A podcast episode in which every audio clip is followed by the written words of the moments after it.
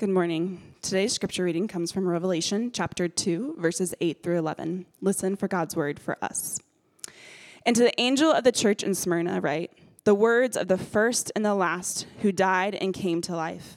I know your tribulation and your poverty, but you are rich, and the slander of those who say that they are Jews and are not, but are a synagogue of Satan.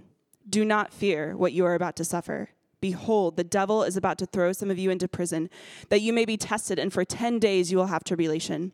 Be faithful unto death, and I will give you the crown of life. He who has an ear, let him hear what the Spirit says to the churches. The one who conquers will not be hurt by the second death. This is the word of the Lord. You may be seated.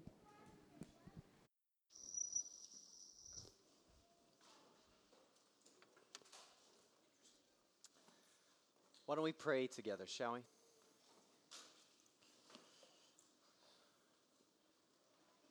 God, as you're singing those words of surrender and proclaiming all that we are is surrendered to all that you are, we come now listening, hearing your word be read for us, proclaimed for us, and now we come ready to hear. May you, by the power of your Spirit, give us ears to hear, minds to focus, and then bodies that are eager to obey holistically in all of life. Because there we might find joy in the intimacy of walking with you as we await your return. God, we long for your pleasure. We long to glorify your name. Equip us now in this moment. Help us to feel your presence as you've promised by the power of your Spirit. And so we do and pray these things in the name of Jesus. And all God's people said, Amen. Well, it is good to be together. My name is Gabe Coyle. I'm one of the pastors here. And I have to confess, you know, confession's good for the soul. I there was this moment in my life where I thought having kids would make life just a little bit busier. Like that was kind of the, I know, I know some of you are looking at me like I'm an idiot. But here's the deal I really did. I thought, you know, if we have a couple kids, life's going to be a little bit busier. Now, having been a parent for a minute and having three kids, I realized how idiotic um, that idea was, and realizing that really kids don't make your life a little bit busier, they make life impossible. Um, I love children, okay? We've got three, they're amazing gifts to us. But the thing about kids, here's one example they don't understand that human beings need personal space. That's just a that is something in terms of cognitive development they just don't get at certain ages. For example, when I do what every human being needs to do at certain points in life, like go to the bathroom, suddenly my life is transformed into one of those zombie thriller movies. Like so one of my kids will have their fingers under the door. Another one will be twisting the door handle, although it's locked. But all three of them will like groan and pant after. Ah, it's like, come on out, Dad. I'm like, no, I need some time. I mean, there's just something about kids that makes life unduly stressful. And the, the, the tasks that were unbelievably simple before kids become 1,000 times more difficult after kids. I mean, my wife is one of the strongest, smartest human beings I know. But when I walk through the door at 5 p.m., I see anger in her eyes. that reminds me of like Gerard Butler from the movie 300. Like, and I kid you not, the phrase that consistently comes out of her mouth is, it's been a day. You know, and it's like, oh, here we go. We're all in this. You know, the kids are screaming in the back. And it's wonderful. But I have to be honest, you can't just add kids to life as usual and expect it to be a little busier. It makes life unduly difficult. And really, when I ask seasoned parents and I tell them about you know our experience, their response is, "Well, good." You know, the fact that it's hard is the sign that you're doing it right. It's like, oh, okay, thanks. Um, and here's the point of that this is an amazing parallel to the life of faith.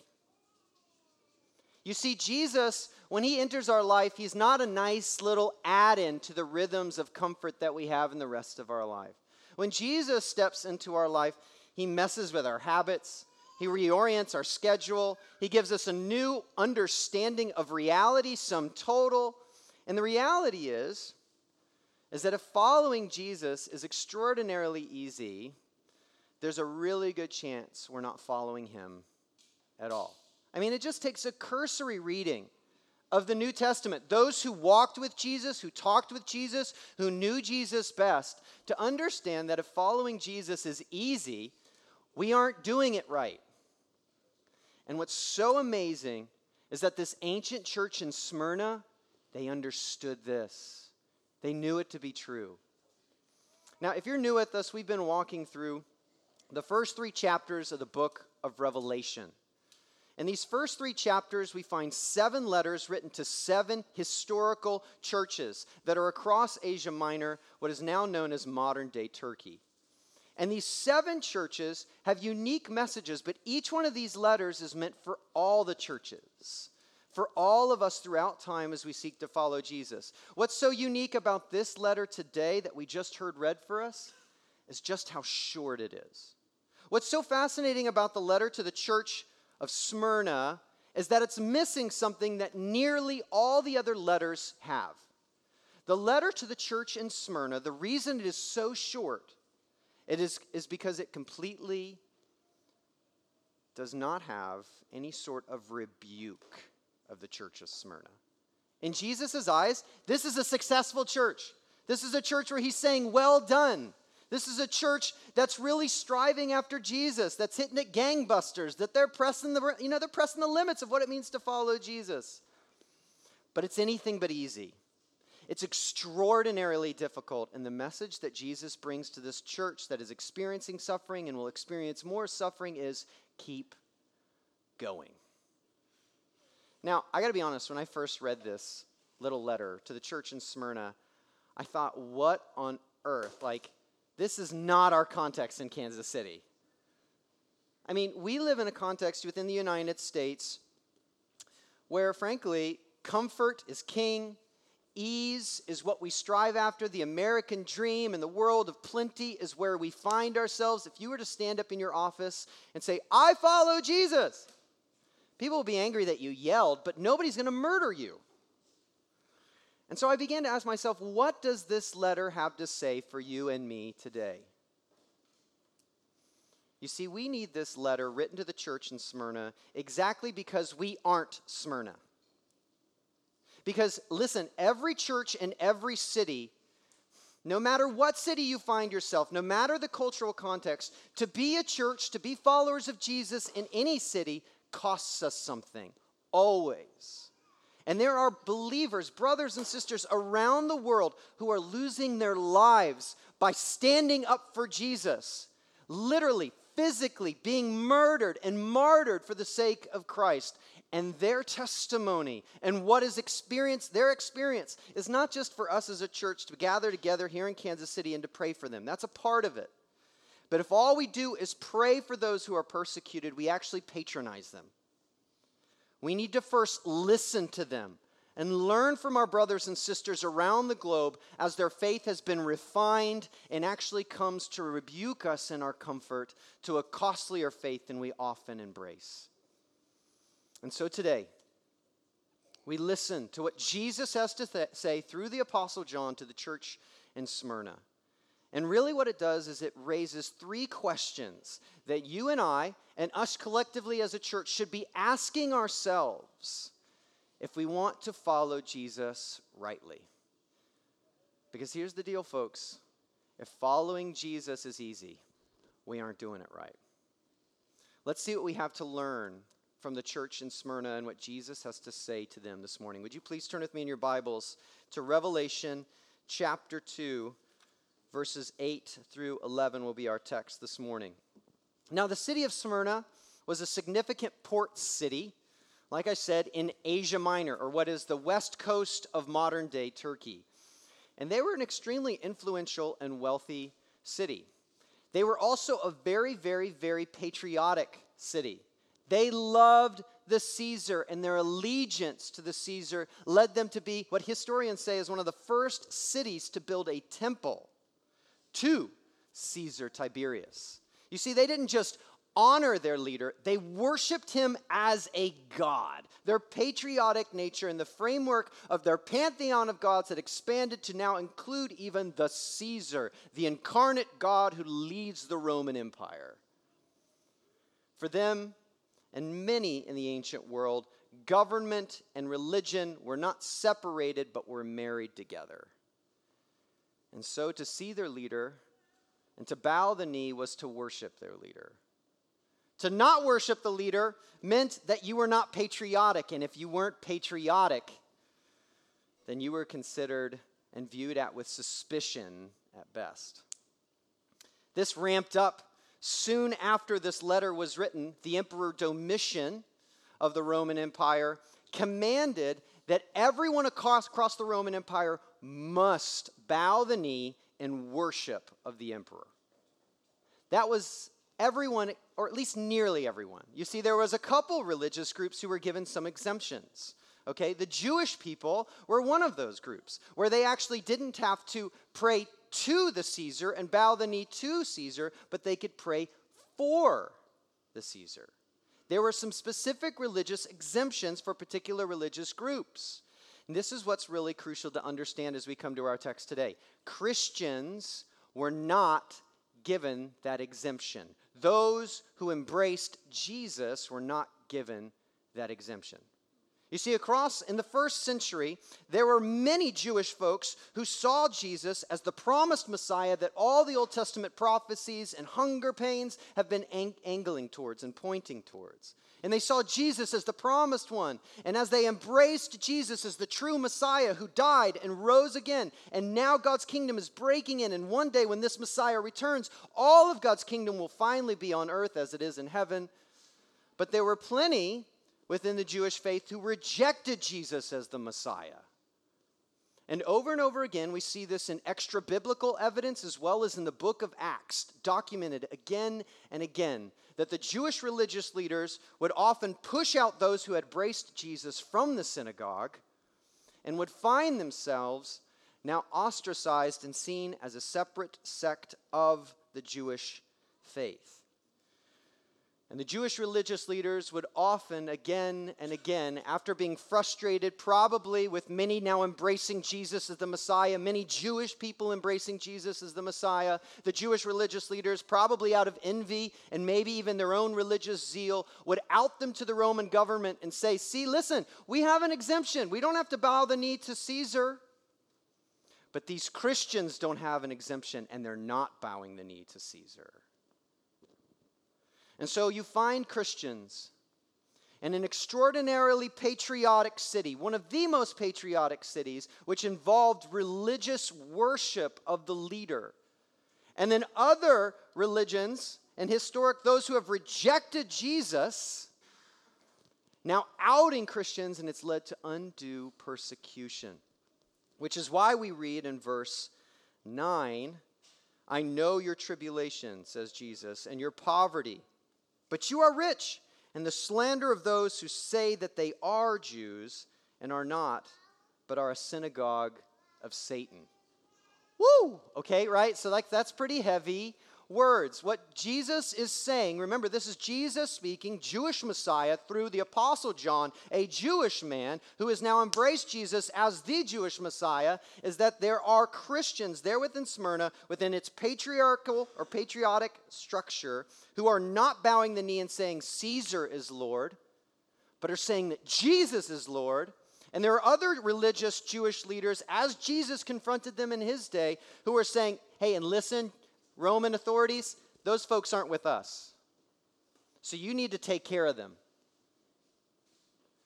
And they're exp- experiencing all sorts of oppression. Now, John uses some pretty strong language here, and I want to be very clear on what's happening in this particular passage. You see, John is saying that there are individuals, there are leaders, there are people who have found themselves aligning with evil purposes. There are religious leaders in this context who are saying that they are now in line with God's purposes, but in reality, in their rejection of Jesus, find themselves anti Christ, against Christ, against God's purposes in the world. And I want to be very clear none of this language, as it has been inappropriately applied in the history of the world, is meant to bring about an anti Semitic behavior or practice. If we believe that when we look at this text, we completely miss the point because every bit of what Christian teaching is is that human beings are not our enemy. Human beings are not our enemy. Rather, as people of Jesus, what we come to see, and frankly, what's even more alarming is that when you reject Jesus, even though you think you're doing good work, as soon as you reject Jesus, you might inadvertently find yourself furthering the purposes of evil.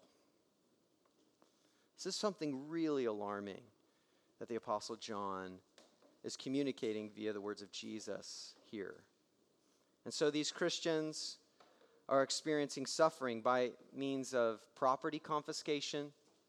They're experiencing physical abuse and harm. They're imprisoned.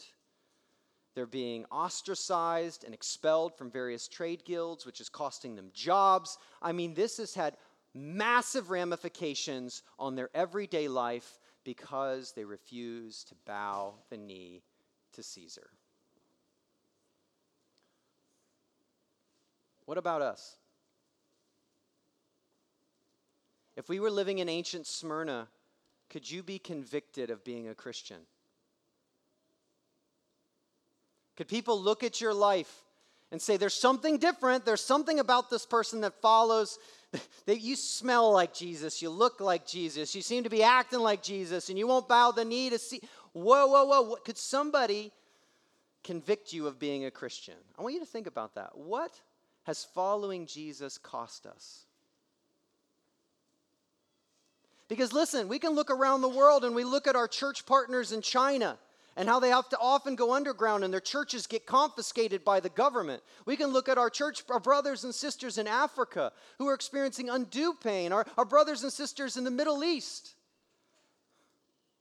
So much persecution and suffering where it really does cost them their life. Maybe you saw this just this last week. There were two Nigerian evangelical Christians that were slaughtered on video where Boko Haram slaughtered them. This is an organization that's seeking to establish an Islamic state in Nigeria. Slaughtered them on video and shared the video broadly. In Iran, to convert from Islam to Christianity is against the law, such that by very nature, if you grew up Muslim and then you now embrace Jesus as God, where Islam says that Jesus is nothing more than a prophet, he didn't die on the cross and he surely didn't rise again. That's the teachings of Islam. Christianity says, no, he's God. He died on the cross for the sins of the world and he rose again. If you embrace that, you've broken the law. And in some communities, your family is empowered to take your life due to the communal shame of your conversion. And you know what's so fascinating? I mean, th- this is the church of Smyrna. That's what I'm thinking of when I think of the church of Smyrna. What's so fascinating is in those contexts where persecution is at its highest, that's where people are coming to Jesus in droves. You want to know why? Is because people are seeing people lay everything on the line, everything, even their own lives, for the sake of Jesus. And when that happens, you have to take Jesus seriously.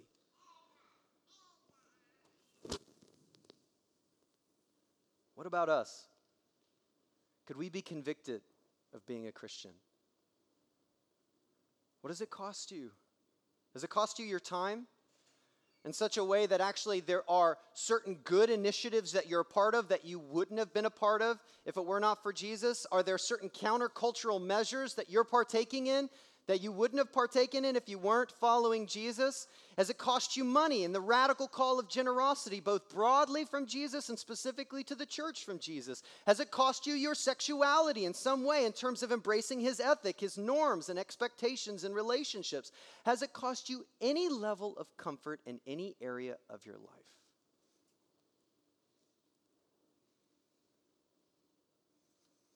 This week, I want you to engage in a life audit. And I want you to do so with the sober warning behind you.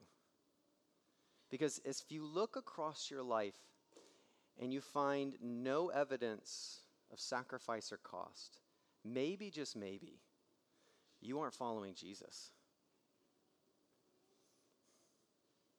Let's return to the context here in Smyrna and listen to what Jesus says through the Apostle John here in verse 10 Do not fear what you're about to suffer. Behold, the devil is about to throw some of you into prison, that you may be tested, and for 10 days you will have tribulation.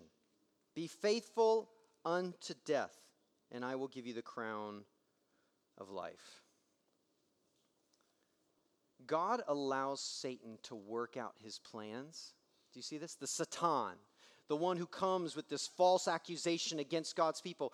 God allows Satan to work out his plans in order that, there's this hina clause in the Greek, which gives us purpose, in order that your faith might be tested. And then he goes on to compl- explain 10 particular days. Now, are those days literal, literal days, or is that symbolic of like the perfect amount of time? Scholars disagree as we seek to interpret and understand what's happening in this text. But one thing is clear is that this is pointing back to a particular person in the history of the Jewish faith Daniel. Daniel chapter 1, verse 12. We read of Daniel and three of his friends who draw a line in the sand, and they decide in that moment for 10 days we're not going to eat the food that was offered to us by king, by the king of Babylon. The king of Babylon and the nation of Babylon had ransacked Jerusalem and taken some people as exiles back to his kingdom.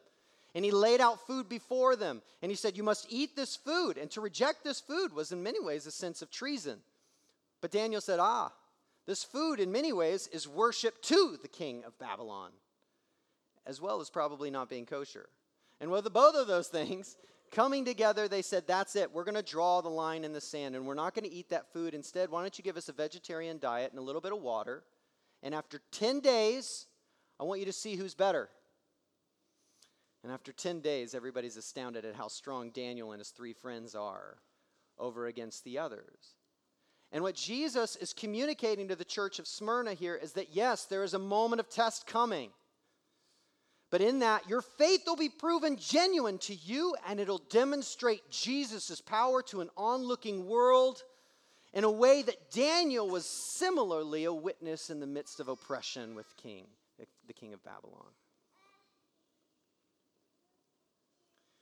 And this is where you get this interesting phrase up in verse 9 that I know your tribulation and your poverty, but you are rich. You see, everybody looks at these poor little Christians is like, oh, look at uh, these poor Christians. Look at the poverty that they find themselves in, in which they have lost a lot and find themselves in many ways in rags due to their allegiance to Jesus. But Jesus sees something that the rest of them can't see, that this test will reveal, which is a riches that is deep within, a spiritual riches that Jesus entrusts to those who hold fast to him, even in the midst of tests and trials and difficulty.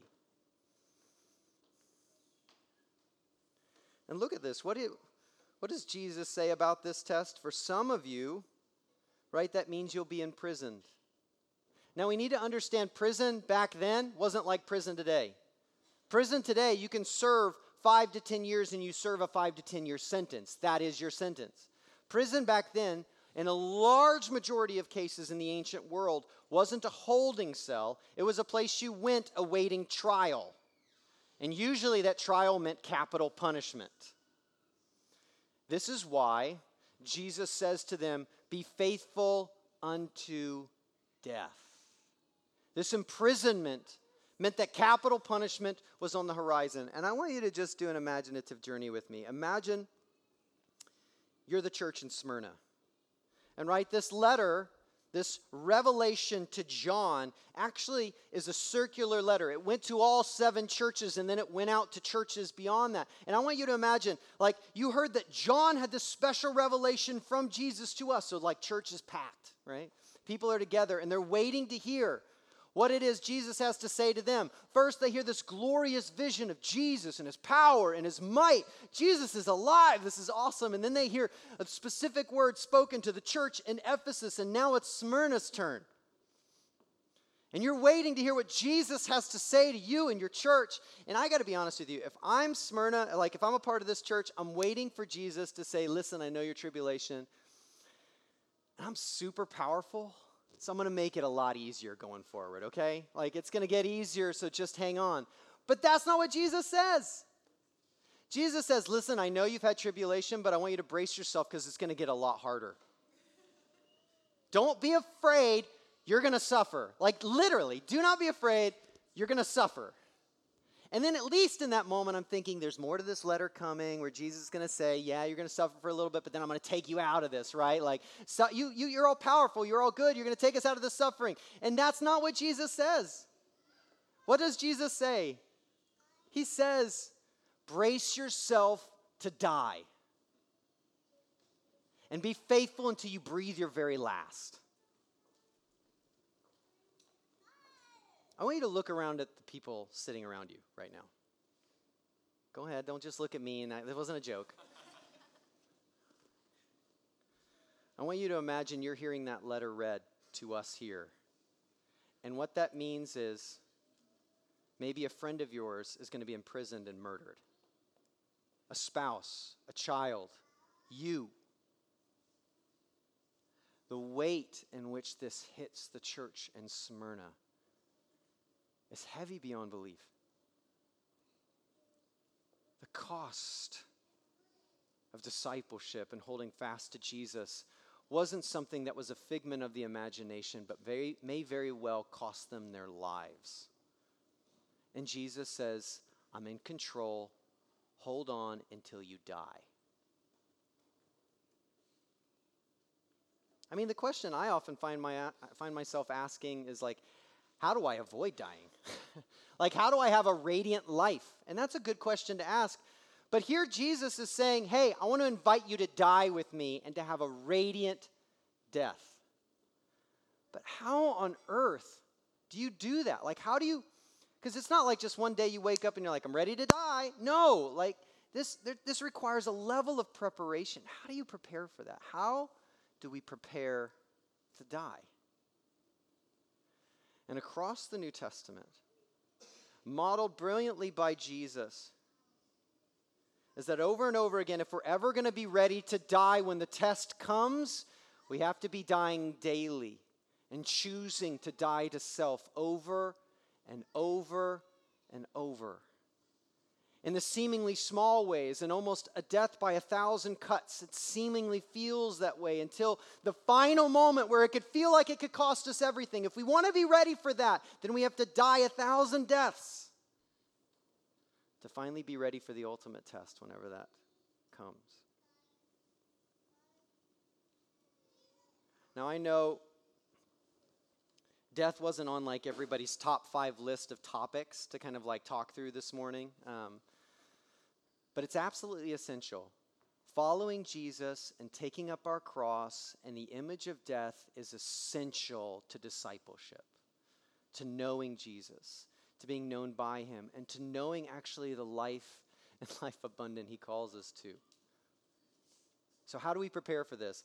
There's a brilliant example in church history of someone who I think encapsulated what it means to be prepared for this test and it was Polycarp. He died around circa 160 AD. Polycarp was the bishop of the church in Smyrna. He was discipled by the Apostle John, the one whom wrote this letter. Just think about that. Polycarp learned from John, who learned from Jesus. And his moment of martyrdom the story that is recounted, that has been held on to by the church for millennia, is one of courageous death. He's arrested and knows that it's coming. He's like praying up in this room, up in the top of this building, and he's praying, and he knows that his death is coming. And the soldiers come, and he says, Wait, wait, wait, can I just pray for a couple minutes? And they let him pray, and all the soldiers feel awful that they're arresting him. I mean, this dude, he's like 86 years old. And they take him to the Colosseum. And when he's before the, the political leaders of the day, surrounded by the masses, and they say, Reject your king and bow to the Caesar. What he says is truly astounding. He says, 86 years have I served him, and he has done me no wrong. He's about to lose his life. He's done me no wrong. How can I blaspheme my king and savior? And then he says, Why don't you bring out the wild animals? You're too afraid to do that? Oh, you've already put them away. Why don't you light me on fire? because I will never, ever, ever reject or blaspheme my King, my Savior, Jesus. And so he's burned alive with a Colosseum cheering the praises of Caesar at his death.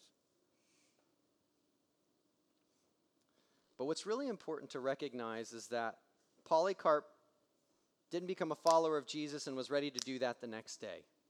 Many are, some are, and some are counted and given a special grace for that. But Polycarp, over 86 years, spent time in prayer, fasting, studying the scriptures, mining this book, this revelation to John as he led the church in Smyrna, thinking of Jesus' words to the church in Smyrna.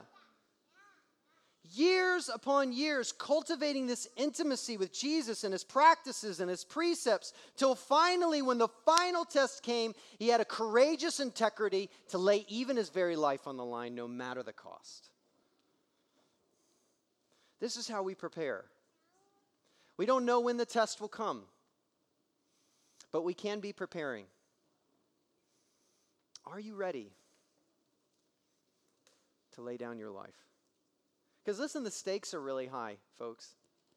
We can choose comfort, self fulfillment, an easy life, but we'll sacrifice the crown of tomorrow. How do we find strength for this? Look with me again at verse 10 and verse 11. Be faithful unto death, and I will give you the crown of life. He who has an ear, let him hear what the Spirit says to the churches. The one who conquers will not be hurt by the second death, which is insinuating that some will be. Some will be. You see, the crown was often in Roman culture predominantly reserved for military heroes. This laurel wreath of victory and Jesus doesn't give out participation trophies, He gives out this crown of life to those who endure unto death. And how do we do that? While we rest in His victory, in His life, His death, and his resurrection over sin, over death, over hell itself. And how do we rest in his victory? But by dying with him, both daily in preparation and then ultimately before the throne. Jesus' ironic way to victory is through losing. Losing our lives, losing our rights, losing our privileges, and holding fast to Jesus above all else. You see, everyone dies for something. Everyone dies for something. The question is, what's that one thing you're going to die for? And do we think that Jesus is worth it? You see, Jesus doesn't measure wins by public speeches or how much we know or public policy or how much money we got in our bank account or how comfortable we've made our lives. None of that matters. What matters is are we being faithful unto death to our King, the true King? And he will so reserve us and save us from the second death. This is the power of the one. And do we believe that he's worth it? Because here's the deal. Here's the deal, folks. He thought you were worth it. The sovereign one, the first and the last, the words here have at the beginning. The dead one who came back to life, the one who holds life in his hands, entered history and died for you and for me. He thought you and I were worth suffering for and giving his very life for. All that he had, for all that you are, dying our death in our place, and then rising again to show us the pathway to life, to victory, to hope such that not even governments can extinguish, death can't swallow, and even suffering will one day surrender. Is he worth it? He thought you were worth it. If you think he's worth it, then count the cost and prepare to die. This is what we have to learn from our brothers and sisters. This is what we have to learn from our Lord and Savior Jesus. This is what challenges you and me even in a culture where we may not, quote unquote, lose our lives physically for associating with Jesus. And here's the deal we can't do this alone. And, and, and, frankly, you and I, we, we can't even do that with just the people in this room. We need solidarity with our brothers and sisters around the globe. And you know, I can't help but think about how this letter is going around to these different churches and how, like, the church in Ephesus read the section on Smyrna. the church in Thyatira read the section on Smyrna, and they're like, guys, guys, guys, we got to pray for Smyrna right now. Do you see this? Jesus is like telling them that death is on the horizon for our brothers and our sisters. We got to pray for them. And so, listen, that's what we're going to do this morning.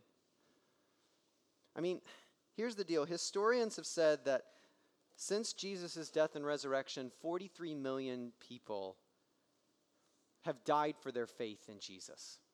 43 million people have been martyred because, because of the specific reason of saying, I associate my life with Jesus. And there are some, as sociologists have highlighted, around 200 million people who are being persecuted the world over. And here's a staggering number 60% of them are children. This should break our hearts, and it should lead us to prayer. It should lead us to take on with solidarity and echo the prayers of the suffering and the persecuted, to cry out and to intercede for the abused, for our brothers and sisters that are overlooked by everyone else but not by their family. And so today we're going to pray, and we're going to do something a little bit differently. Every once in a while we do this, or I'm going to open us up in prayer, and then I'm going to have a microphone, and I want to invite us here. If you're here and God's laid it on your heart to pray for the persecuted church, even churches here within the United States who've experienced undue persecution as well. If that is a space that God's laying on your heart, I'm going to come and I'll bring the microphone to you and you can pray for them. Okay? Pray for our family. And then we'll close it up by me directing us to the Lord's Supper, a place where we find, yes, solidarity with our King, but with our brothers and sisters around the globe who lose their lives just to taste bread and juice. Can we do that together? Does that sound okay? Well, either way, we're going to do it. Let's pray. Let's pray.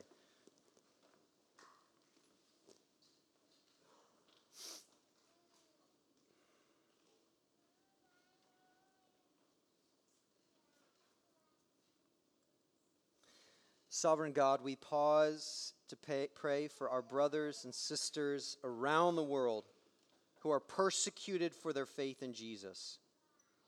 We pray that while in the severity of pain, your Holy Spirit would strengthen them to remember the promise of everlasting life for all who trust Jesus.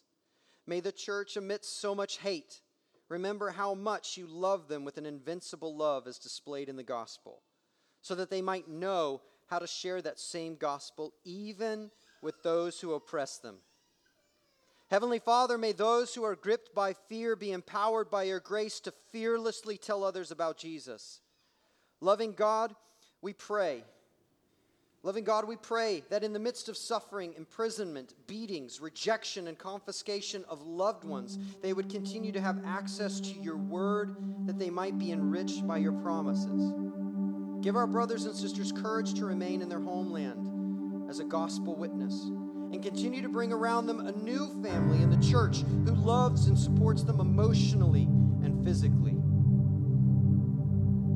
Also, may you be an advocate for women who are socially vulnerable or have lost the custody of their children because of their faith. And we pray that you would provide persecuted believers with jobs and safe places to live.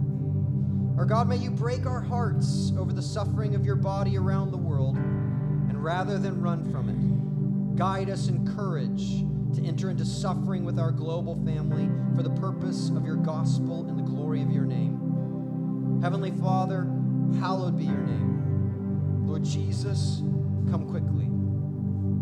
Precious Holy Spirit, comfort, care, and sustain the church in all places until the return of Jesus Christ as you have done up until this moment. It is in the name of Jesus, for whom millions have counted it an honor to die to self and to the world.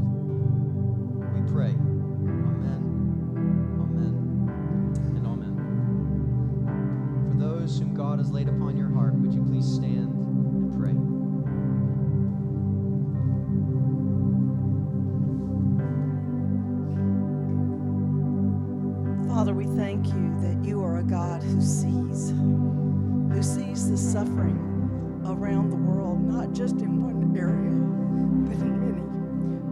Especially for uh, the Iranian believers who are being, uh, the leaderships are being arrested and taken. But Father, they have the boldness and the courage. We pray your spirit would be ever present in their lives, that you would raise up new leaders who would be strengthened and do the, your work that you've called them to do. In Yeshua's name.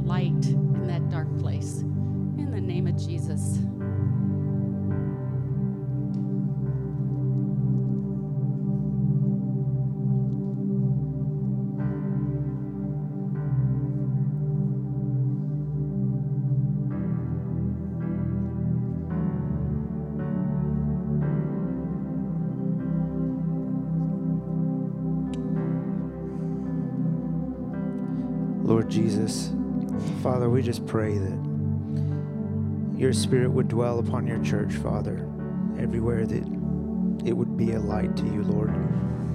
Father, we thank you for the strength and the solidarity of our brothers and sisters who face persecution. We thank you, Father, for the encouragement and the light that they are, Father, to the world. Lord, we pray that you would continue to strengthen them. We don't know why you've called them to suffer and given them this pathway, Father, but I pray, Lord, that they would know your joy in the midst of it and that they are furthering your kingdom in the earth, Lord. We thank you for their witness. We pray, Lord, that you would help us to know what to do with the tremendous freedoms that we have and how we can best support the church around the world as they um, do your great work, Father of taking the gospel to places that, frankly, most of us are afraid to go. Thank you, Father, for their witness. I pray, Lord, that you would help us to see and know how to best pray and support our brothers and sisters around the world. We love you, Jesus. We trust you, Jesus. Holy Spirit, we pray that you're, uh, that you would move like fire throughout the world, Lord, consuming and calling people to you. In Jesus' name.